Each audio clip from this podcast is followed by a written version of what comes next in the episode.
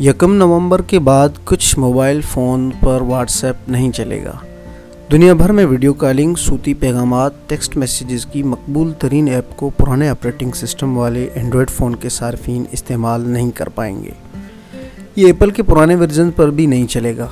اپنے دوستوں گھر والوں اور کام کے دوران کروڑوں لوگ واٹس ایپ کی سروسز پر انحصار کرتے ہیں۔ اگلے دو ہفتوں میں پرانے آپریٹنگ سسٹم والے فون واٹس ایپ نہیں چلا سکے گا۔